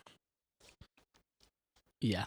And I mean, for me, this film is I I love this film. Um, I remember we watched it in cinema, and I've always, you know, ever since I was kind of really got into horror, I've always wanted to watch um, the big four in you know in films in cinema. I've wanted to watch a Halloween in the cinema, like a new one, a new yeah. Friday the Thirteenth, a new Elm Street, and a new uh, Texas Chainsaw. And I think I did that with you know Texas Chainsaw 3D, and I've obviously done it with Halloween 2018. But I don't know. I just this film. I think it's it's so well done. I think it's so well produced. It is fantastic. In fact, if I look at my, I believe if I look at my pros and cons, it's pros. I think there, there's a few, a few, cons. Yeah, there's a few cons. Um, but overall, I think the the general pace of the film is great. The fact that I think John Carpenter and his son Cody Carpenter created and came back to make the soundtrack, I think is great. You know, there's some really good really good um, tracks here. I, have always I listen to the soundtrack on Spotify. You know, I think it's that good. Oh, it's fantastic. Uh, the Shape Hunts Allison and the Shape Burns are two just phenomenal standout tracks for oh, me. yeah, John Carpenter is it's well, it's not just him. It's it's his, son Cody. yeah, yeah. But it, it's such a good score. Yeah, it's so and it really does set the whole tone for the film. And I think you know the opening up where we where we visit um, the two journalists making a podcast. funnily enough, when I, when we visit them going to see Michael in uh, Smith's Grove, it just feels very creepy. You yeah. know, and you have the rest of the uh, you have the rest of the inmates kind of going wild when they see the mask, and you know, it's just gr- It's a great scene. It's so great, beautifully opener. shot as well. Yeah, it looks great, and I think um, the fact that Michael doesn't really react to the mask, but he senses it, and then it kicks in with the uh, with the theme, and you see the pu- the pumpkin kind of is it it's reforming, isn't it? It's reforming. I yeah, loved it. I, I love loved seeing that in the cinema. Just feeling that took you right back to the original straight yeah. away. The fact that it's reborn kind yeah. of thing. And I think um, I think Laurie, they've kind of built on the whole kind of PTSD affected Laurie, but instead of her being kind of a much weaker woman that she feels in H, you know, H2O, yeah. in H40, if you want to call it that, or, you know, Halloween 2018, she feels re- like a really strong character. And you feel the distance between her and her daughter, but you feel like the readiness that she's ready and mm, she's waiting for Michael just feel, I think it feels so well done. Yeah, I mean, yeah, um, the Laurie is fantastic in this film. Yeah. Like really amazing performance by Jamie Lee Curtis, and it is. I do think it's the performance that she wanted. Hal- Hal- yeah, she Halloween to, wanted to, to be. Um, she, yeah, she makes in sense the film. She um, she kicks ass for starters. Oh, she's great, man. And she and the other thing is when we hit this point, it can become, like you said, it can become a whining, kind of damaged, repressed, traumatized. It kind of bogs down the film, like with the stereotype when they put it into certain yeah. horror films and stuff. Um, and here she doesn't because she makes it feel real, and the whole film in general has a very good kind of realism to it in a way. Yeah, and that I think, harks back to the original, and I think it's shot so beautifully. Oh, you know, I think David Gordon really Green good. is is like he's he has is the closest to the original film, but at the same time he captures the original while kind of bringing in that kind of modern day.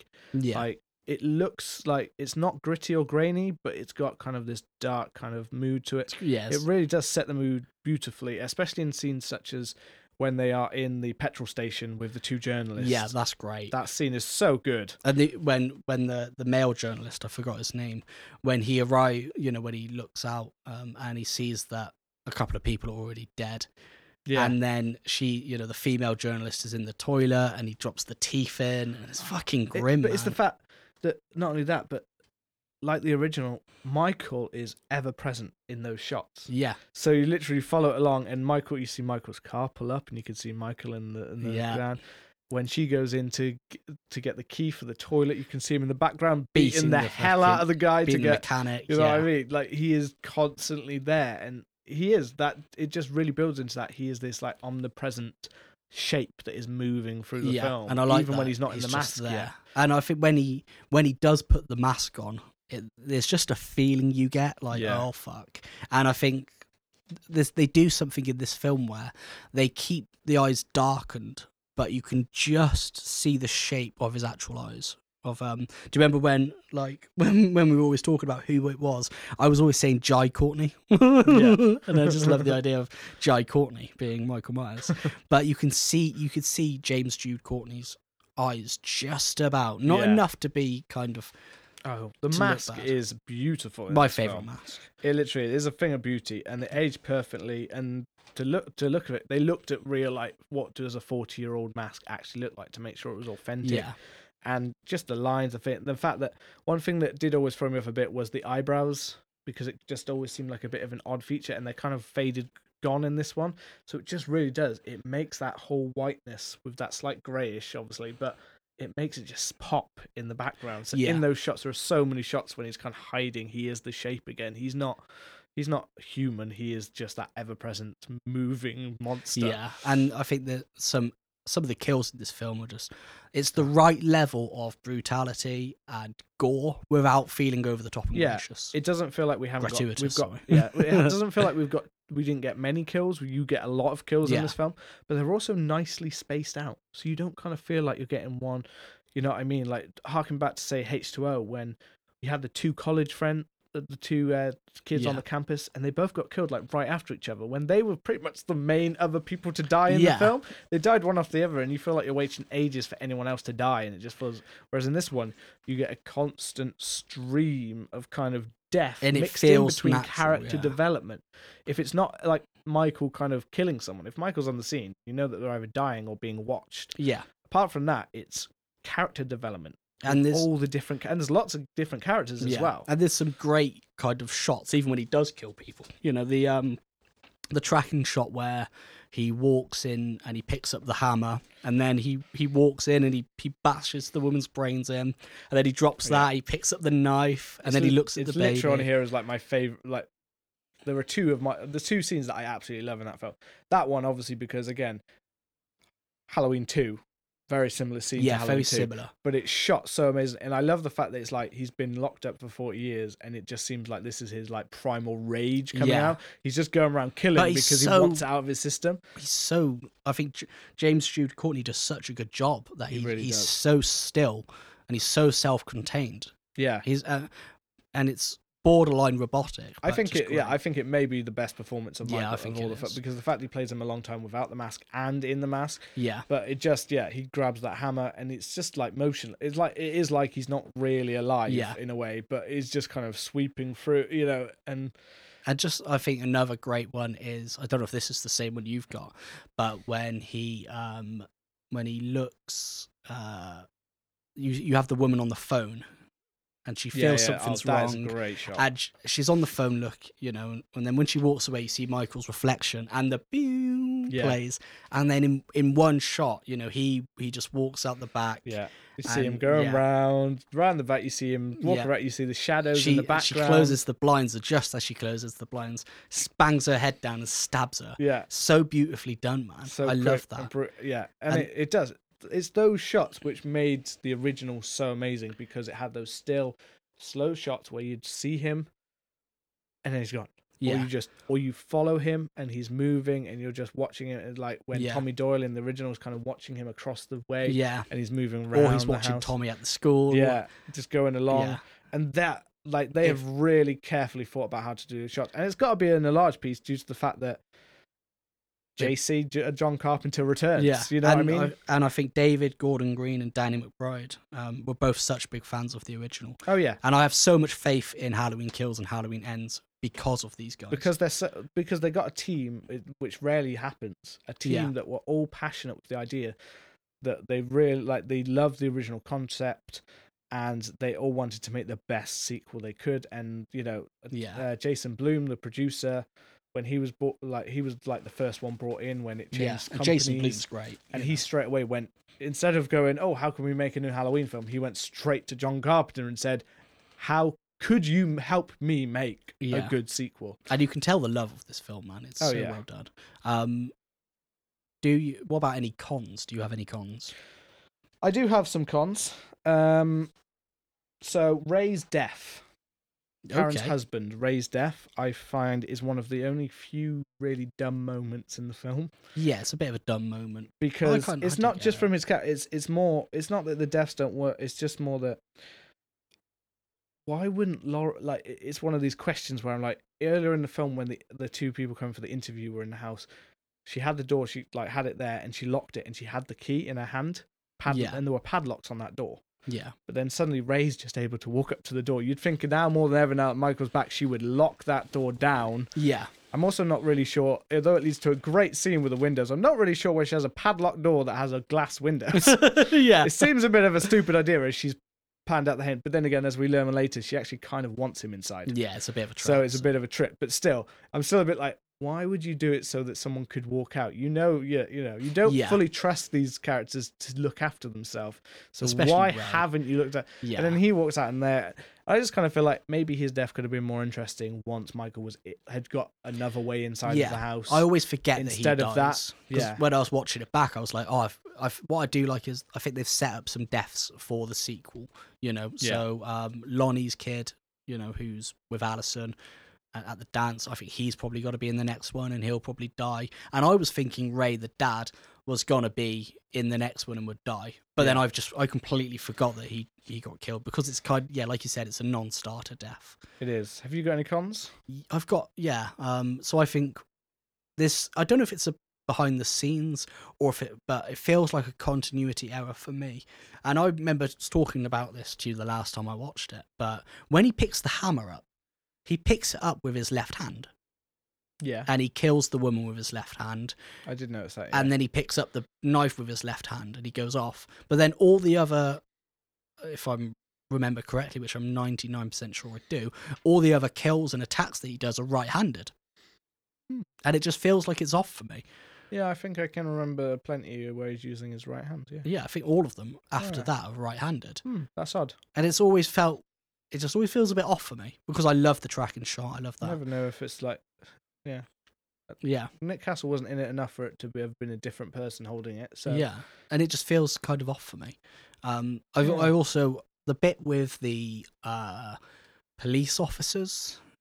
You know the two random police officers who were Oh sat yeah, outside. yeah.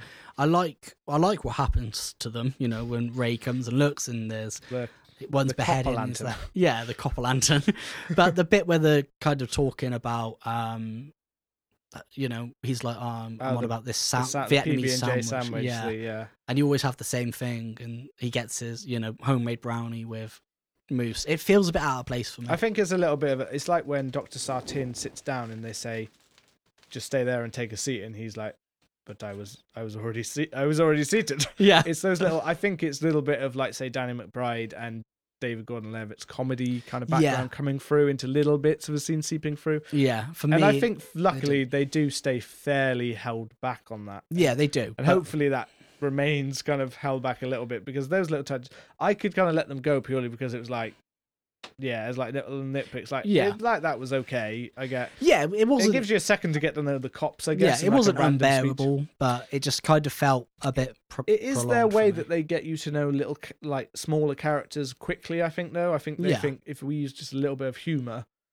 you might get to a little bit to know that character just in a joke like that. So it might make you think more about the character for a second when we don't have time to give them any more fleshing out. Yeah, it Felt felt. most characters get little moments like that, but some of them fall flat and some of them. Yeah, don't, you know. and for me, it just didn't really work. Um, and I think the other con I had was I thought Doctor Sartain was a he was too much like Doctor Loomis, and I didn't Yeah. like his whole thing where The he- twist. The twist. I mean, I, I just mm, I liked it. I liked it more, and it, it was a bit of a. Oh, it threw me off in the first when I watched it the first Yeah. time. I knew that I was like, mm, I don't know if I like that. Um, and then I have kind of got used to a bit more. Like it's not. I don't think it's a bad twist. I think on repeat repeat viewing, I enjoyed it more. But if it wasn't for Green's direction and handling of it, uh, that was a twist that could have easily derailed the film. probably it would have been one of those things that stands out for people where they're like, "Oh, I just really hated that twist." But then at the same time, I do like the idea that I think the reason he's so close to Doctor Loomis is because they literally are trying to show that what His would happen student, with Loomis. Yeah, Like, And I get this is what could have happened of Loomis because he was that obsessive in the first kind of one in a way that he could. It, it kind of felt like he could have been a bit over obsessed, and I think Yeah, that's what I that's get what's it. shown there. I just I'm not. He also gets a good yeah. death. Yeah. Oh, Like the death is cool. well, should we say favorite kills? Um, I've got a little bit more Oh, to say before um, that. Um, so I've got one or two more cons actually. So um, forty years. Michael only attacked once on one night. He never escaped again. It seems like a bit like why so long? Forty years to just now say like forty years. He waited like they said. Oh, he's waited all this time for me. It's like why forty years? That's fine. Like I can let that go. I get it. well, We're I, just I- doing a sequel. I think it's obviously because But- Doctor Sartain. I just don't feel like enough happened. It did feel, and they do actually references in the film where the kids are talking about like way worse stuff's happened and five people Yeah. dying in the night. So they do actually reference the fact that this is a kind of point of Oh shit! I forgot about all of that, man. I love that stuff. Yeah. I I love when you know he's in the closet and yeah, and the, th- like the rapport between the babysitter and the that kid, kind of thing. Yeah, and then and when he's th- on the bike. I love that. yeah. So the um, but I just felt like it's a little bit of a stretch for her to never have relented after just. 40 years and nothing. It just felt a bit like long. It's not like i'm like really saying it's a problem. It's just like a bit like when you really think about it 40 years and he never escaped and he's still enjoy- that feels like enough time where you'd go yeah you probably have led up by now like wouldn't that's why I understand why Karen's so annoyed at, at Laurie because you'd be like because "Fuck's she sake, is obsessed. Um, but I and I do get why he hadn't escaped because obviously Sartain sets him free. yeah. Um, but I was kind of just like, like yeah, like forty years is a long time to fucking wait. this is like this is like the original. It's, some of it's a bit nitpicky and some of it's stuff that just stands to horror. Like Yeah, my other point is that in the original in the original film as we, i said before everything is an extension of laurie. So you, everything he follows is like everyone he follows is an extension of laurie. Whereas in this film michael kind of feels it makes haddonfield feel quite small because he's literally everywhere. He's with like he suddenly appears in the garden with the horny boy uh, literally horny boy 'cause I Horny boy. what it is and he's dressed like a devil. Ah. Yeah. yes, and well uh, Allison, he shows up there. Yeah, he, he, kind of he shows up. You see him walking around certain streets. He shows up with a babysitter, which, as I said, is a great scene. One of the best deaths in the film, where she's you think it's going to be really obvious, but because they play it out for so long, and she yeah. just bangs against the door, it's just like bang, bang, bang. Only annoying thing was they showed that in the trailer. Yeah, it was annoying because that was amazing. That yeah, it would have been so good if it wasn't in the trailer. And when when um I can't remember his name, but her boyfriend who's also really cool. The guy on the mo- motorbike yeah, yeah. Butted a spliff. Like when he's like, you know, I've got I've got something tattooed on my arm, yeah. and you see him get the knife, and he's like, oh, you know what, fuck this. Yeah. And then later, when when they're looking, he's, when the when the sheriff's there, he's stabbed against the wall, and, he's got, and he's got the date on his arm. I love that. I feel so sorry for that. Dude, that was man. so cool. Yeah. I love both. I love that's the thing. I love a lot of the characters in this film. They actually feel genuine and fleshed out. Yeah, they do. It, the the characters are very. I think that's why it's so important that they had a director like David Gordon Green who makes a lot of lower like budget indie kind of films which are all about character. Yeah. Um but yeah, I did find that little bit of uh he's kind of everywhere. He's like everywhere, which I kind of get and it works and it's in yeah. a lot of horror films and you know what I mean, but it just like it is one thing the original did better where it there's a natural kind of progression of why Michael kills and now yeah. he's just kind of killing anything and everything, which is fine because it's not exactly it's not the same film, and they are still trying to make their own imprint on the films. Another thing for me that just felt out of place um, is the scene, and I get why they did it because they wanted to explain how close Allison was to the house and where she turns up, but it's the scene where she just runs and there's all the mannequins. Yeah, that just it kind of freaks her out. Yeah, and it freaks her out. That's just it. Just feels like a non-starter. You know, it's like a scene that they just put in to explain. Okay, Allison's close to the house now, so she's gonna rock up, and they just had to show that. And it's and it doesn't make any sense because you know Michael's not near the house, so why would you be? Why would that scene raise any tension with you? Yeah, and it just feels a bit out of place for me. Well, in eh, but across the board, in general, there are some fantastic scenes. The, yeah the direction is beautiful. The writing is fantastic. The the deaths are scary, yeah. and yet they're also work and they're inventive. And um, if I was just to say my best scene, yeah, which is just because it is literally one of the scenes that makes you go fuck yes, which is uh, Karen in the basement. Okay, yeah. When she's when Michael's breaking in and yeah. her and Allison are down there and she and she's no, screaming and her emotion like she hits an emotion and it just it, it it really brings to fold the fact that how well Laurie has trained her. Yeah. To know straight away to make him think they've got no chance against me. And then and there she is. She's screaming She says, "Mom, I can't do this. I can't, can't do, do it. I can't do it."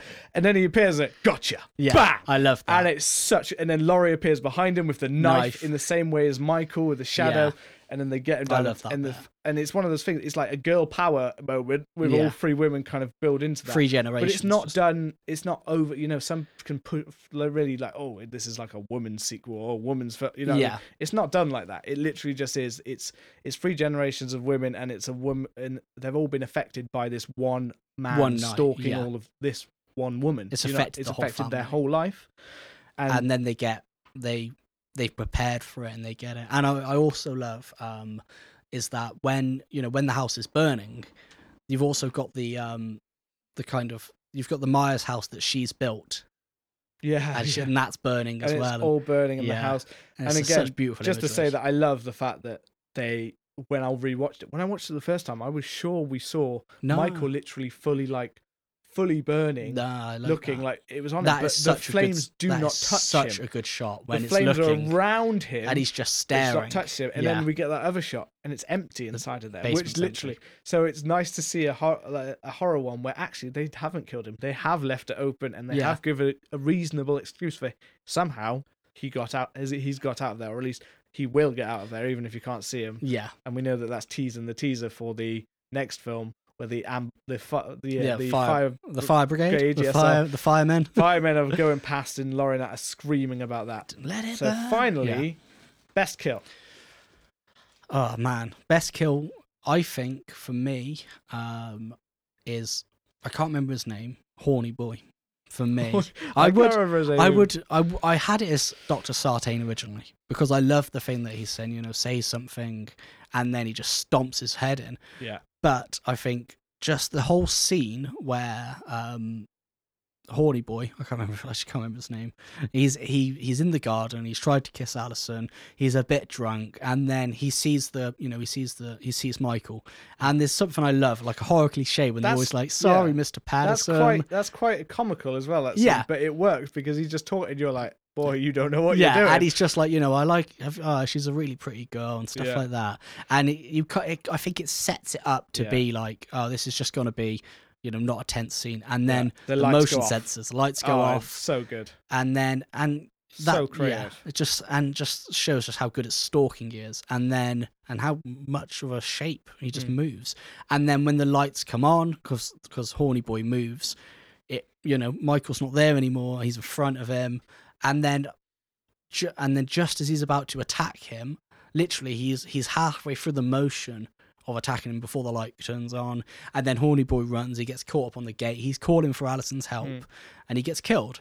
And then when Allison gets back and she sees it, Michael steps out and, uh, you know, the shape yeah. hunts Allison. It's plays. also cool that you see that, like, he'd been stabbed, but when you see him again, he slipped down, for it's gone up through yeah. his under his jaw. Like Whether that. he's been pushed through or gone. Yeah. Oh, and just when that when the shape hunts Allison plays, it's just so good, you know.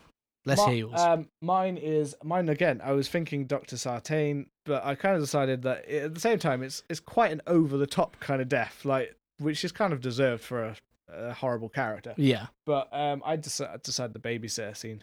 Oh yeah. It might it was ruined, but you build enough you get to know her and the child enough. Yeah, they have the a child bit, adds quite a good bit of humor to that scene in a yeah. weird way. You get humor at that point, but when she's getting dragged across the floor, and you really feel sorry for her, getting yeah. Dra- and it really is quite brutal.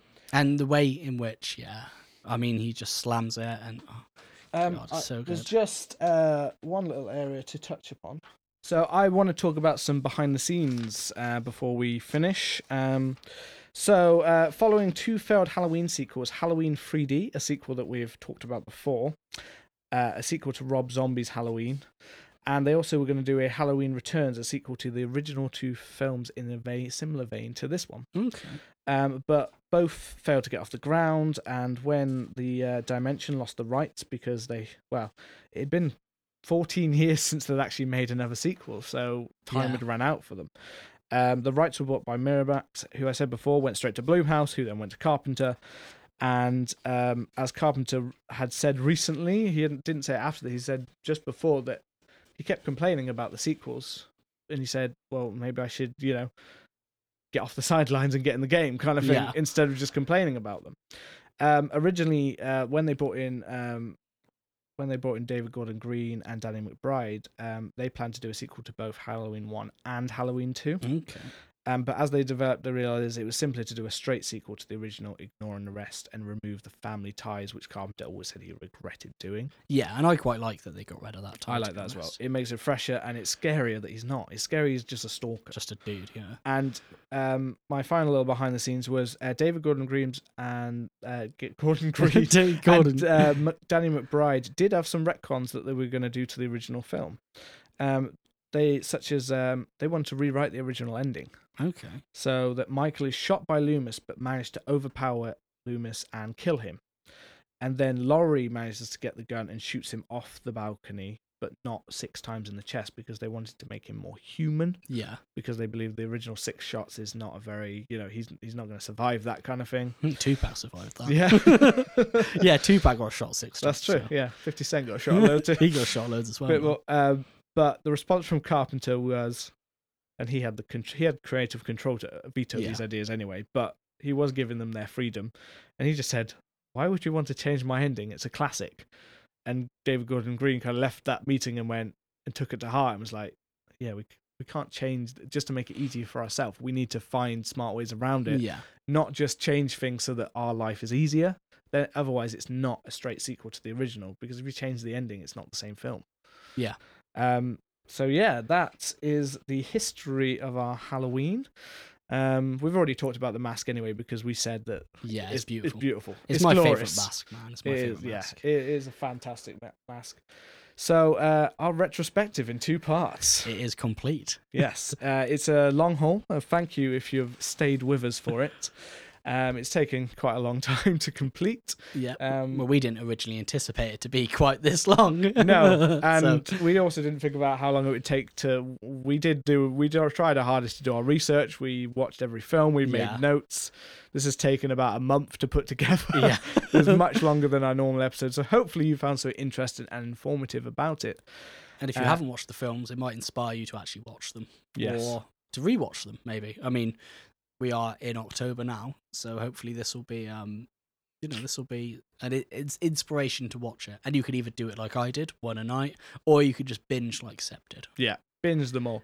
So coming up we will have a episode that's out much closer to halloween um which will be in one week from now? Yeah yeah one, week. one yeah. week from this one uh from when we're hearing this one. And um we are going to be talking about some uh, some films that you we would recommend, but not your normal big hitters. Your recommendations for alternatives that you might not have seen. Yeah, and we've we've obviously we've spoken about Halloween in depth, so. Yeah. We are got to try not to mention that Halloween one. at all. No comparisons, no, no, references. Yeah, if we do, we'll hold back on Scream yeah. as well. yeah, none of the big hitters, but um, we've set ourselves a little challenge for three films to recommend to somebody for Halloween, and it could be it could be you know for a beginner, it could be a, something a bit avant garde, it could be uh, it could be some unsuspected some comedy, some comedies, but we're not going to tell each other, and we're going to uh, we're going to get together and, and put it together. It'll be a nice Halloween surprise.